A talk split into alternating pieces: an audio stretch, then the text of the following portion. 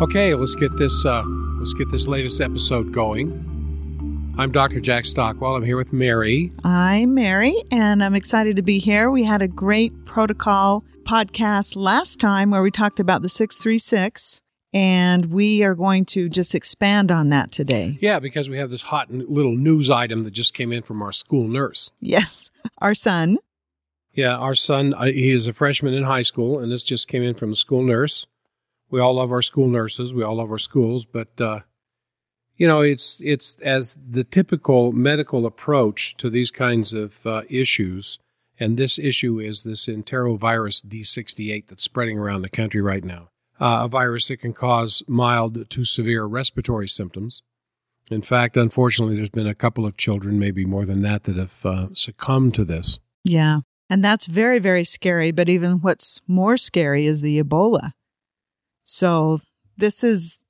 This is really important. We protect our children, and this is what we were given to protect our yeah, son. Yeah, and it's it's very it's right out of the um, the message book of Sanjay Gupta of C N N, who says the, about the only thing you can do to protect yourself from these viral entities passing around the country right now, or around the whole globe for that matter, is to wash your hands.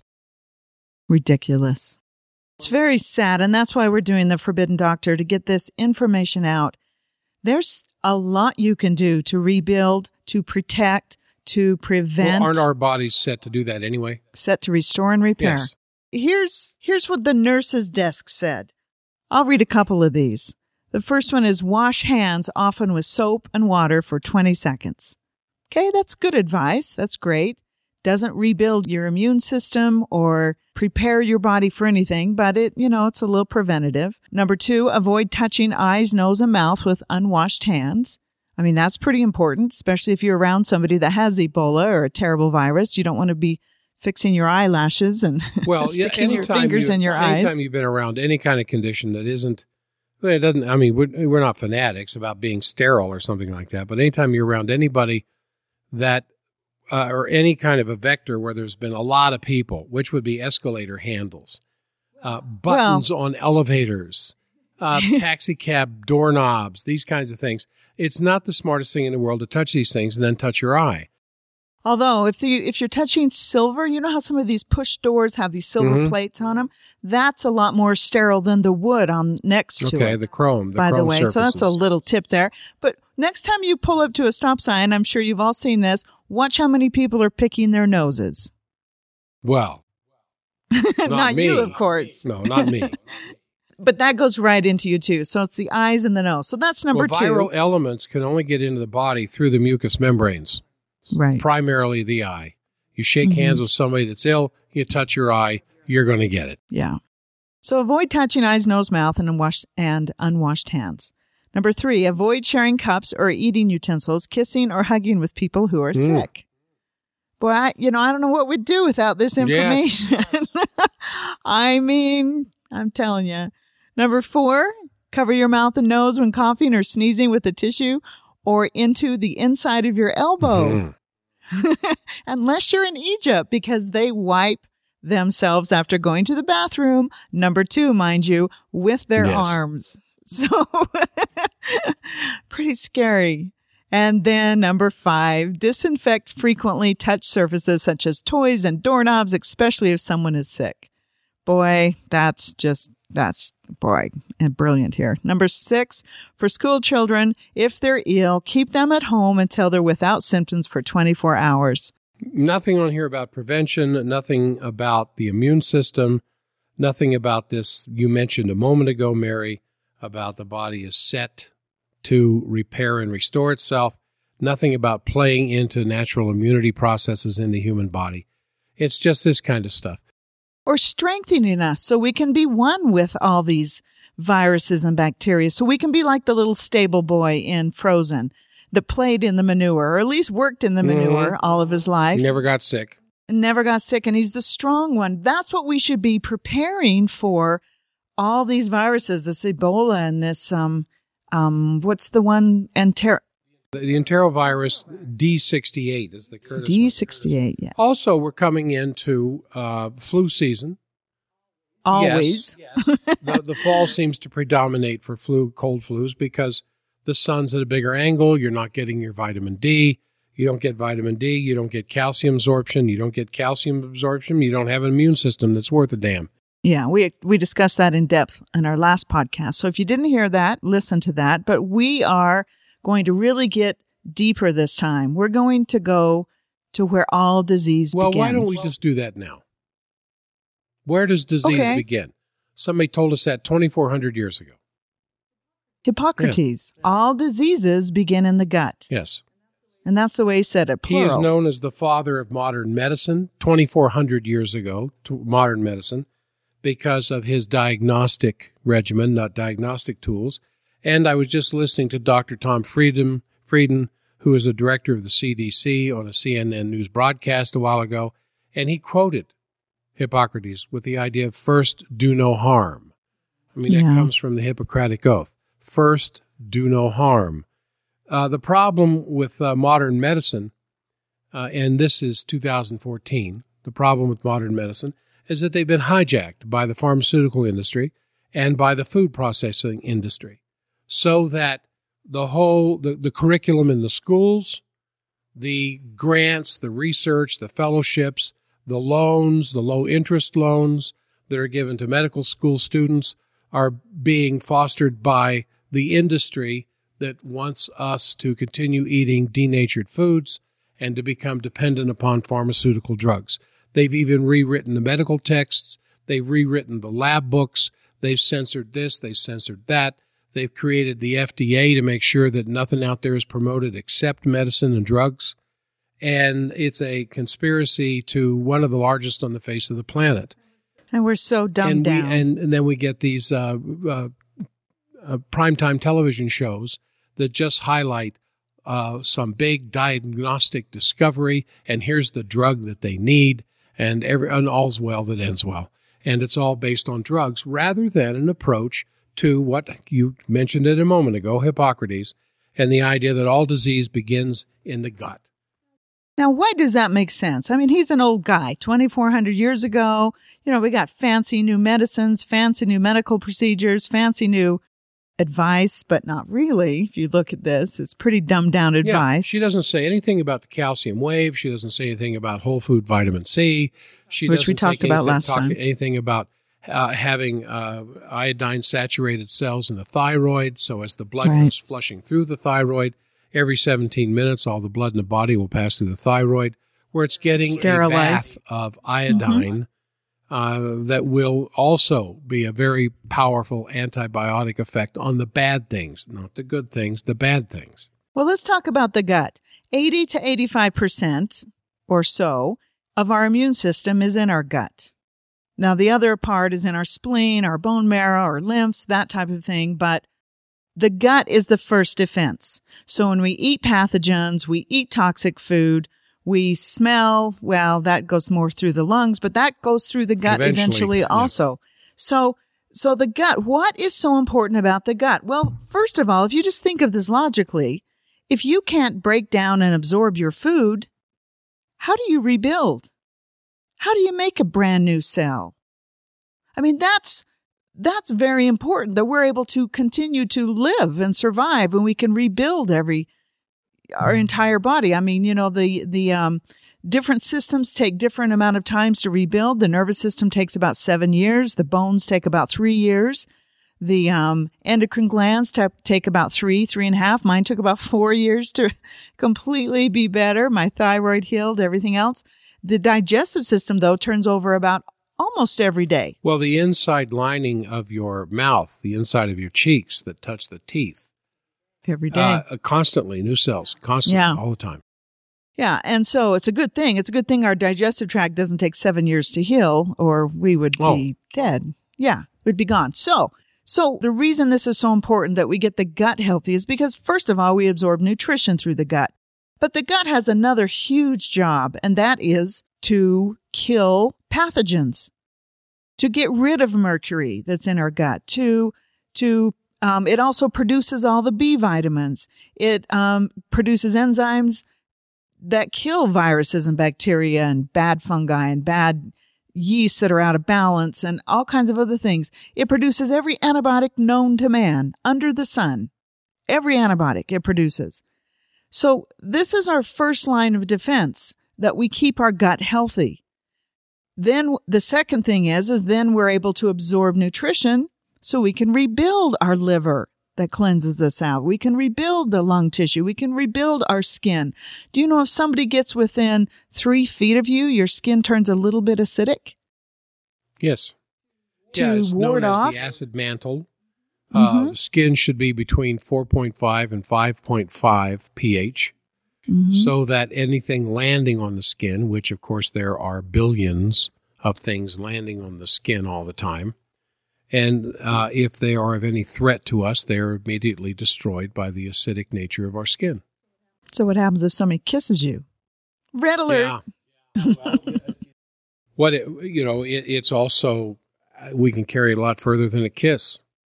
Sex. Your mm-hmm. immune system goes crazy. Goes, goes nuts. nuts even during sex, because it wants to repel the invader. Yeah. And the invader is the bacteria that's on our bodies, the viruses on our body, let alone our body fluids.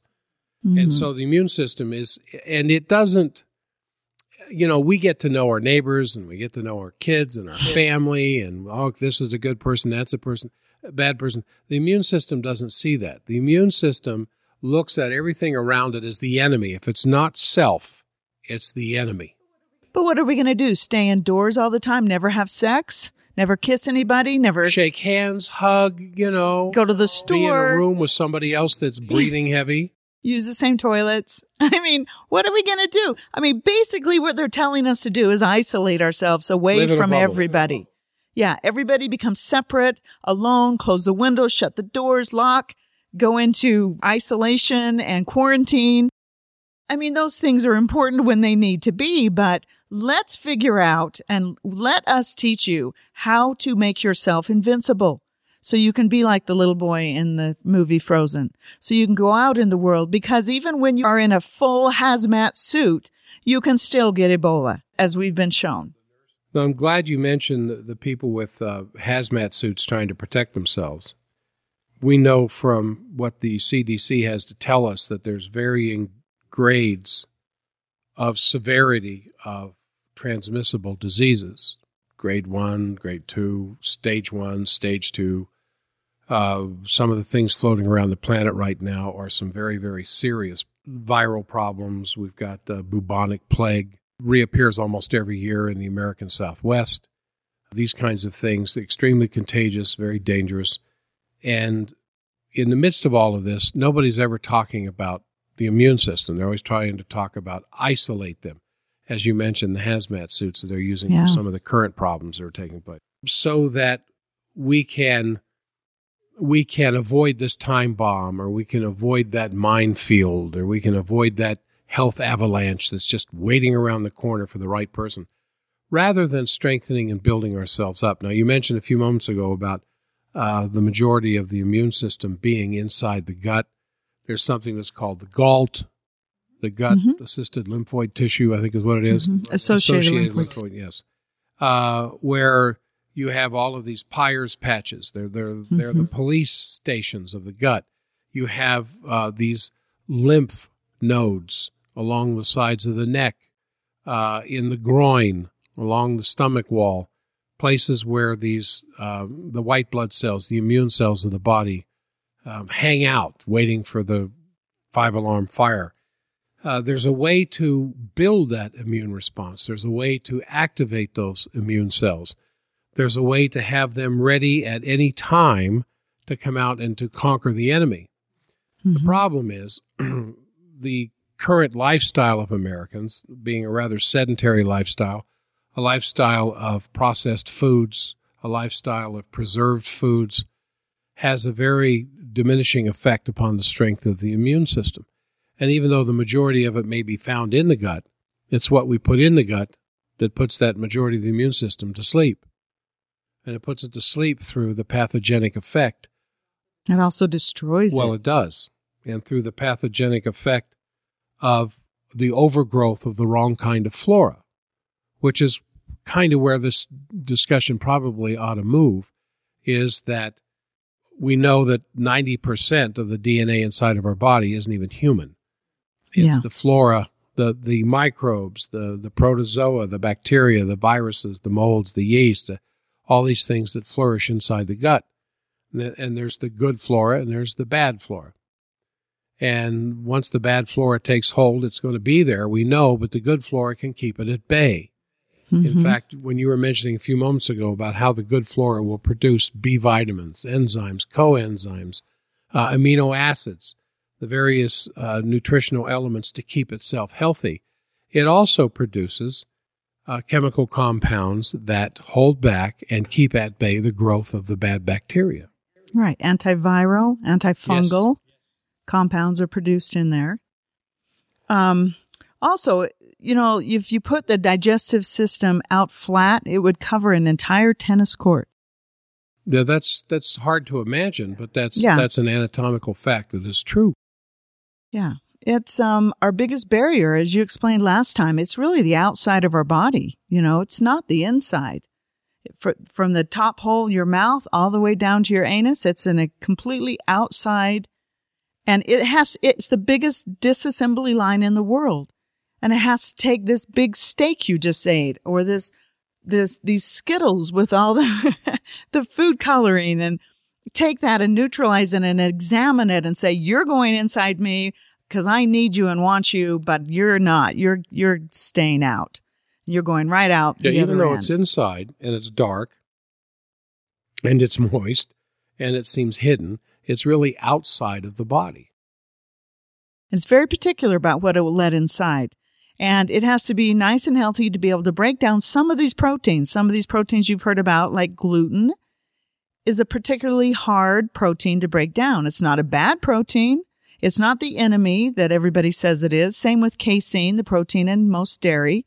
It's not necessarily a bad, well, it's not a bad protein at all.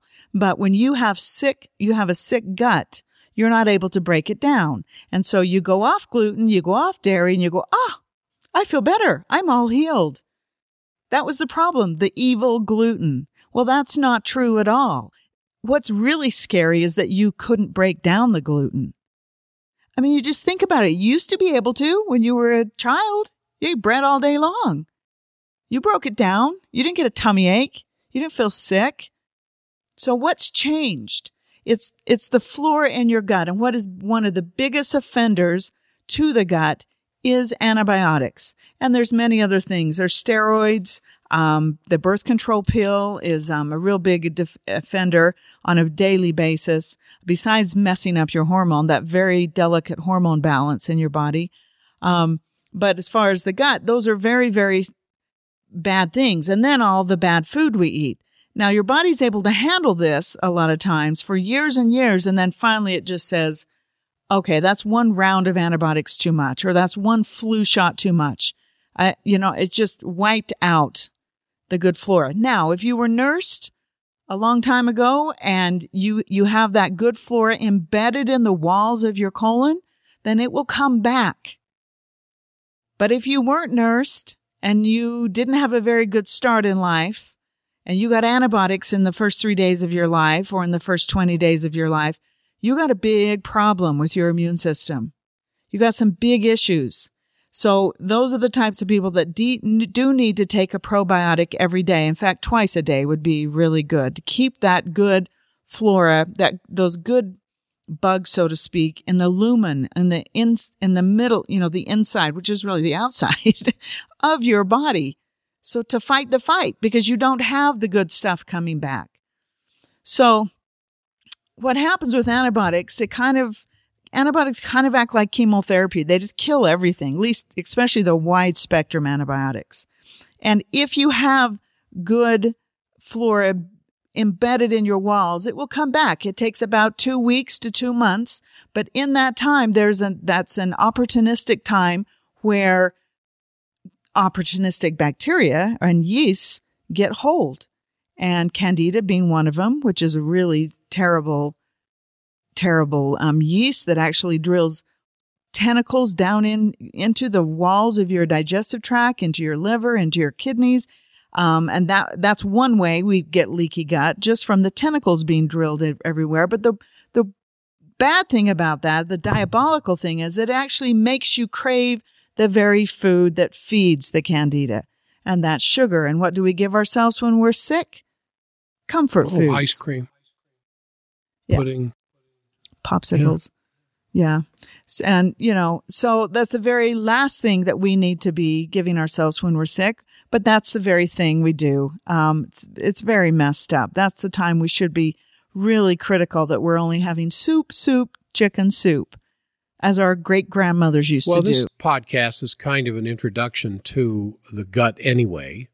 So right. at this point, maybe we ought to talk about uh, what we can do to start to heal the gut, because the gut is our first line of defense. Mm-hmm. And with these uh, growing epidemics, pandemics around the planet, and there's always some new thing that comes down the pike that scares people, uh, what can we be doing to strengthen the gut and to get our immune systems active, because most people want to do something besides just wash their hands. Well, to start off really cheaply, we can just make soup. And I'm talking homemade chicken soup or bone broth soup or pork soup. I mean, that's that's another fallacy that pork is bad for us. Now, granted, pork that has sodium nitrates in it and, you know, terrible preservatives, you don't want to eat that. But pork's D N A is the closest D N A to ours. Um, and also, it smells so good because it is so good. It is good for us. But my ex-husband used to raise pigs um, for a time. And he said they're more intelligent than dolphins or, or dogs or anything else. And he says, and they don't smash together. They don't eat slop. They're very picky about what they eat. They have extreme personalities. I mean, you can train pigs. They're very, very bright. Um, and they will congregate in little families unless you shove them together in these big, horrible commercial farms. And they'll just stay in those families forever. I mean, they're bright animals. And their pork soup from from pork necks or pork ribs is so good. And that's why it smells so good to us. What what child will turn down bacon? Bacon. Yeah. They even have bacon sundaes at some of the yeah. at some of these stores I've seen. Yeah, deep fried Twinkie bacon. They have terrible yeah. things yeah. because the, I mean, obviously we crave the sugars for the wrong reasons, but we crave pork and bacon and stuff like that for the right reasons. So chickens are, you know, you have to be careful with chickens because they're a filthy animal. Um, a lot of parasites live in chickens, but if they're able to eat. Be the carnivores they're supposed to be, chicken soup can be really good for you. Um, if they're not fed genetically modified corn, which is not a natural food for them at all, corn, I mean, of course not genetically modified, but um, chickens will eat people. I mean, chickens are carnivores. And, they'll eat each you know, other. It's, good, it's a good thing they're as small oh, yeah. as they are. Yeah. If they were great big, you know, size of dinosaurs, we'd be in trouble. They will herd mice towards one another, and they will capture the mice and eat the mice. They will eat other birds. They eat bugs, they eat slugs, they eat grass, they eat seeds. Which has a lot of good nutrition in it. So, you know, that gets converted, you know, for us. And so chicken soup is really good, especially if you can get the marrow out of it. And just real quickly, I'll teach you how to make chicken soup. It's not hard at all. Even I can do it, and cooking is against my religion. So, well, maybe we can put the recipe at the end of this podcast. I sure will. We'll put the recipe, and we'll also put the protocols for supplementation to help you get over this, because, you know, with this epidemic of, or pandemic of um, Ebola, you know, covering the earth, this is pretty scary. We've got to do this quick and fast and get our gut healthy again. So quickly, you get a chicken, you take it to the butcher, you hand it to him, you say, please cut this up in bite-sized pieces. Um, not real pretty like that. I don't want a pretty breast and a pretty drumstick. I want it in bite-sized pieces because I want the bones cut. I want that marrow exposed. And then say, I want everything back. I want the skin. I want the giblets. I want everything back. If you, if you can get the chicken feet, that would be wonderful. That's very nutritious. And um, go home, put it in a pot of water, cover it about five inches above the chicken, and pour in some apple cider vinegar. Let it set for an hour, maybe two hours, to leach out the minerals, and then turn it on. Turn it on, cook it, what, an hour and a half, two hours? This is for chicken soup, not bone broth. Bone broth you'd cook two or three days. Um, but a lot of people have a hard time with bone broth. It doesn't taste super well, you know, and so you want to supplement. If you do chicken soup, you want to supplement with calcifood wafers because you do need to get that bone into you if you can. Um, we'll explain calcifood wafers in a little while. But if you just want a really good, warm tasting, comforting chicken soup, just cook it for an hour, hour and a half. Take it off the pot, separate the chicken from the bones, throw everything away. Except the meat. Except the meat. Yeah, yeah, you want to run the, the broth through a sieve to get all of the... A very tight sieve. We, we, and what you've been doing lately, you've been doing cheesecloth, which makes the, the um, soup taste much better. Oh, and I need to back up just a little bit. Scrape the sides of the bowl as it's cooking, the the pot as it's cooking, and get all that mucky muck stuff off yeah. the off the sides. And um and then and then after you've strained the broth, which is the gold, I mean that's the most important. That's got the fat and everything in it. Put it back on the stove and put in some salt and pepper. We like to put in a whole pound of butter. If you can handle butter, if you can handle the casein, if you're if you don't have such a bad leaky yes. gut, um, if not, you can't do that. But and then put the chicken back in, and you can add vegetables into it if you'd want, if they're cooked really, really well. But the main reason you want vegetables in chicken soup is to soak up the fat. The fat is the healing part of the gut rebuilding protocol. The fat is the most important. The proteins, good. You can put the meat back in, but a lot of that's, you know, the nutrients have been cooked out of it. But, you know, I like to have a little meat. You kind of feel like you've been mm-hmm. fed. So you put that back in and you've got chicken soup. I mean, it, the only hard part is taking the meat off the bones, and that's kind of yucky. But I tell you what, if you get the kids to help help you do it, they'll they'll want to eat it more. And this is just a soft food diet. This will help heal and seal the gut. Now, you need a few other products to help do this, but what we're trying to do is get these little cells in the gut healthy again. They're called enterocytes, and they're born every single day, and they travel up the villi, that's the brush border, and you can kind of think of it that way, of your intestines, and they travel up the villi, and they die every night, and one hundred twenty-seven billion of them come out of your colon every day, or should. These little enterocyte cells have to be very young and healthy because they have a huge job to do. On the top of these little enterocytes are these little microvilli, and in this microvilli is where the work of digestion is is done. And that's the brush border. That's actually the brush border, and, and you're right. But And this is where the manufacturing of B vitamins, amino acids, all of them, uh, proteolytic enzymes, everything that furthers vitamin K two, biotin, panolithic acid, every single thing, every B vitamin, B one, B two, B four, which you won't hear about, we may talk about later, B, you know, B twelve, um, folic acid, all of these incredibly important vitamins that, you know, we're shooting ourselves up with B vitamin shots, and we're taking synthetic complex B vitamins and all this stuff. But most of the B vitamins are water soluble. They're washed out of you, even if you're eating them or taking them, in about six hours. And so you want you want to understand that if you get your own gut healthy, your own gut will yes. produce these yes, B vitamins, which give you energy, which give you zest for life, which feed your nervous system, keep your heart beating. Well, let me ask you this. Of uh, let's just use the Americans themselves as population study here. How many of them have bad guts? All, all of them. them. Probably all of them. If they've eaten the standard American diet that includes mold inhibitors, uh, color stabilizers, uh, f- preservatives, uh, denatured additives, uh, the real good stuff taken out so that they can get, you know, like the germ and the bran, and right. so they can get shelf life instead. M S G. M S G. Uh, oh, that's a that's a big one right there. A very powerful neurotoxin. Uh, food dyes. These things wreck the gut. They not right. only wreck the gut in the sense that these things have, uh, when they're broken down, partially broken down, whatever, by the enzymes of digestion, they form poisons themselves that yes. that destroy the zonulin proteins that hold the cells together, creating holes, leaky gut. Yeah, remember those little enterocytes I told you about? They're held together with these zonulin proteins. Mm-hmm. and everything you just said. And it's supposed to be a tight wall. And yeah. the way things get through the wall, the digested material in the lumen of the gut gets through the wall into the bloodstream, is through by absorption through these enterocytes. And the enterocytes, there's lymph inside these enterocytes, there's capillary bled, um, beds so that fresh arterial blood's coming in, uh, exhausted venous blood is being removed, the lymph is clarifying, cleaning, policing things so that you've got a, you have an immediate food delivery and t- trash takeaway all done at the same moment as this stuff passes through.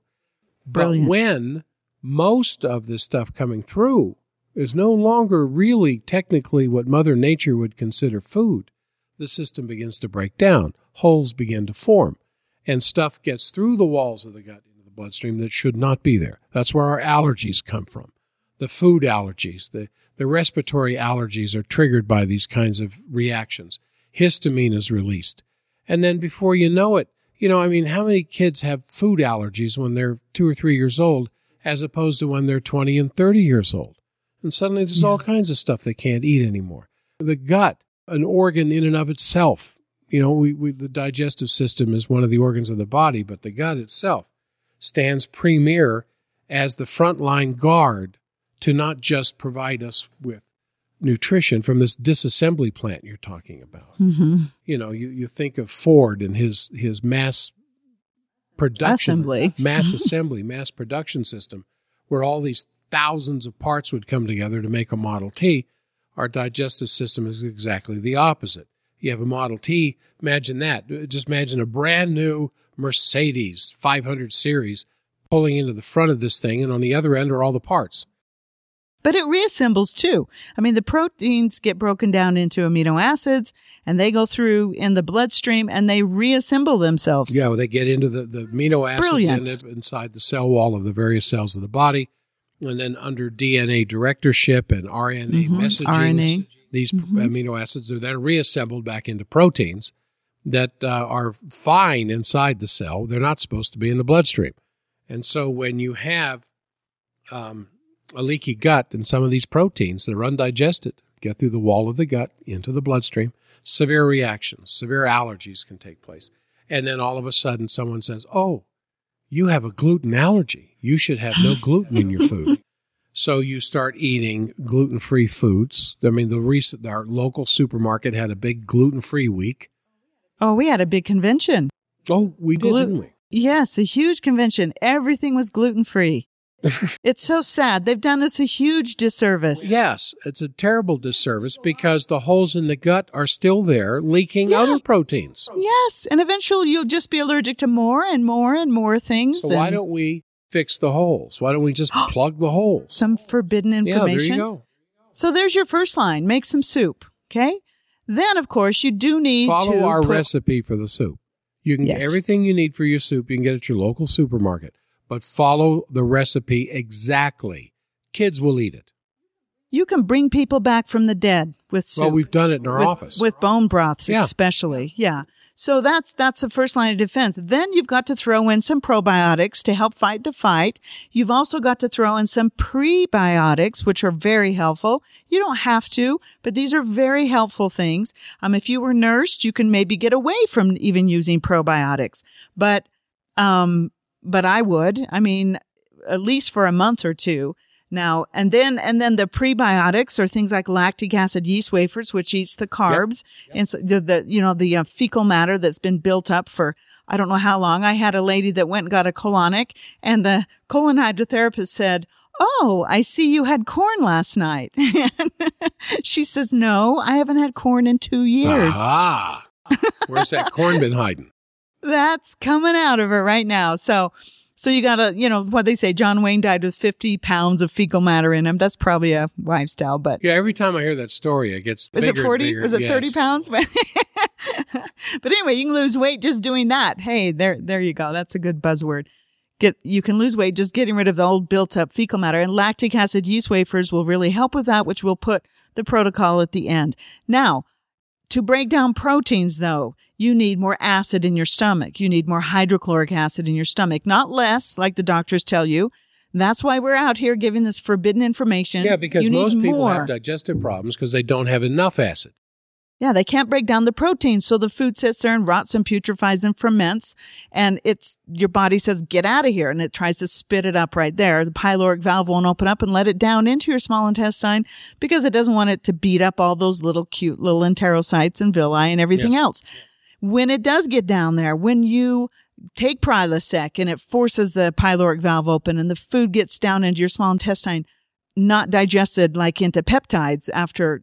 I mean, proteins go through one change into peptides, and then your enterocytes take them from peptides into amino right. acids. Right. They break them down into very tiny particles, amino acids, so you can absorb them through the gut wall. But if those don't get broken down, they will beat up the villi and the little enterocytes in there, and your body will never let that happen because you would die. So it builds up this thick wall of mucus to protect the little villi and the little enterocytes. Well, that's good because then they don't get beat up, but then that's bad because you can't absorb nutrition. Yeah, because then you've got this wall of mucus that's preventing the absorption.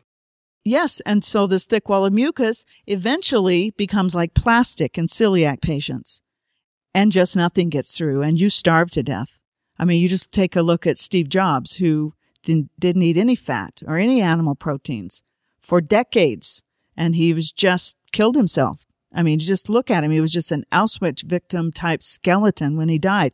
Wasn't absorbing anything. I had a, a Crohn's patient in our a patient of our clinic that had Crohn's, and he said he was having fifteen, sixteen bowel movements a day, and he would drink water as he walked to the bathroom because he said it would just come right back out. Wow. I mean, he was dying.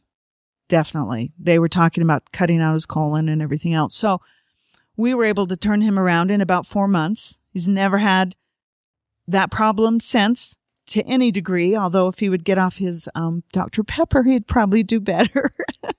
But this is what we do, you know. I mean, we, we've just got to do a few things once or twice a year, get our gut back in shape. Unfortunately, then we can abuse it a little bit, but, you know, we know that's not ideal. We know it's not good to smoke. We know it's not good to eat, you know, aspartame, Diet Cokes. We know it's not good to have, you know, too much alcohol, too much um, sugars, too much, you know, terrible foods. And then we erroneously think that vegetables are going to rebuild us, and that's just not right. Fat is what we need to get in our bodies to rebuild, to soothe, to heal and seal our gut. And the best way to get fat, the tastiest way to get fat, is through soup. Now, another quick way is to do um, butter, lots of butter, lots of cream. You can put butter in your coffee. That's an idea from um, Bulletproof Executive. He has another podcast um, on YouTube. Well, I guess it's everywhere. And um, I recommend you go listen to him. But he has this recommendation putting a lot of butter in your coffee. Anyway, you can get fat down. I'm all yes. for. You just go for it and get it in you. So because fat's a free food. And, of course, good fats are the best food in the world. Bad fats are the worst food in the world. So soup is a really good way. And then we have other things. For instance, prolamine iodine or, or a, a iodine will pull fats into the cell membranes. I mean, that's one of the reasons iodine is so good for you, besides what you mentioned earlier about it's, it um, sterilizing your blood because all the blood goes through your thyroid. Um, but iodine is so good to pull fats into your cell membranes, and you have to have very soft, moist, supple cell membranes so each cell can release toxins and absorb nutrition. Mm-hmm. But most importantly, your cells have to be healthy enough to die, and we talked about that earlier. Um, this is how you keep the cancers away. You keep your gut healthy. Um, if you have a healthy gut, you cannot get a digestional cancer. No, a colorectal cancer. You, if the mm-hmm. gut is if you healthy have an acidic and you gut. have the right kind of flora growing in there, keeping mm-hmm. the bad flora at bay, you cannot get colorectal cancer. Yeah. So we're going to go into this a whole lot more, but we just wanted to give you a slight introduction. We'll I put think it's a, been good. Yeah, we'll put our soup recipe at the bottom of this podcast. And also, I'm going to put a simplified GAPS protocol with standard processed products, um, which we recommend you take while you try to heal and seal the gut. You can do this in a month. Oh, you! I've seen patients of yours recover serious digestive problems in less than a month. Well, especially arthritic problems and stuff like that. But I need about twenty-seven days to kill Candida. Yes. I need about two months to get rid of Clostridia. And you never, by the way, get rid of this stuff, but you keep it at bay and keep it in, in balance. But I need about two months for that. That's a, that's a rough one. But if you don't have that, or an overgrowth of that, I should say, then I, you know, miraculous things can happen within a month. Or in a couple of weeks even. It's very... What about our pandemic preparation protocol? Our P P P? Yes. yes. Um, in our pandemic preparation protocol, we have six three six. Which was explained in a previous podcast. Yes. And then we have, that's calcium lactate, Cataplex C, and Cataplex F. Then we have Thymex. And then we have Saint John's wort, high grade. Mm-hmm. That's an herb for envelope viruses, of which Ebola is. We have lactic acid yeast wafers, very important prebiotic for the gut, and we have iodine. And I think that's yeah. it. Yeah, that's an incredible pack. We have it in a family pack, or we have it in individual packs. So those would be really critical to do, and so much better than just waiting, waiting, waiting, just and wash washing your hands. your hands. Just wash your hands, and don't share cups or utensils or kiss or hug people who are yes. sick. Yes. Boy, I'm glad they told us that. Yeah, because the, my first thing I want to do when I see somebody coughing and puking and vomiting, I just want to go kiss them. So I'm glad I have this information to not do that now. So we'll get into this a little more, well, a lot more in the next three or four oh, podcasts. Yes. Oh, yes. We um, there's a lot to discuss about the gut. I hope we don't make it too complicated, because it is really quite simple to do, really easy. Don't be too scared. We've got a really easy um, six-stage proto- um, well instructions, I should say, that will heal and seal the gut. Incredibly easy to follow. Yes. So we'll add that in our next protocol. We'll talk about the different stages of healing and sealing the right. gut. So, okay. I think you did a good job. Yeah, I think so too. I think this is going to save a lot of people's lives. So remember to tell people about this podcast. Remember, the power of one person getting out and telling everybody what's what we do here is really important. So tell people about our podcast. Go rate it. Let's get it high up on iTunes. Please give us a five-star. If you can't squeak out a five-star, give us a four-star. It's under but, the Forbidden Doctor on iTunes, Forbidden yeah. Doctor. Yeah. And, and what else?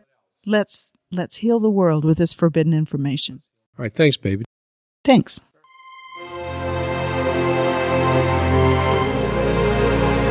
Thanks, everybody, for listening to the Forbidden Doctor podcast and Mary's and My Health Secrets. Now, here's where you can help us help mankind by giving us a five-star rating on iTunes. We really want to join Jimmy Moore, Bulletproof Executive, Leaire Keith, and all the other revolutionaries in saving your families with the forbidden truth about self-healing. Please like us on Facebook and follow on Twitter at Forbidden Doctor. More information is available at forbidden doctor dot com, or call us at eight six six, eight six seven, five zero seven zero. We answer calls. These podcasts are provided for information only. The previous statements have not been evaluated by the Food and Drug Administration. Nothing that was said is intended to diagnose, treat, cure, or prevent any disease.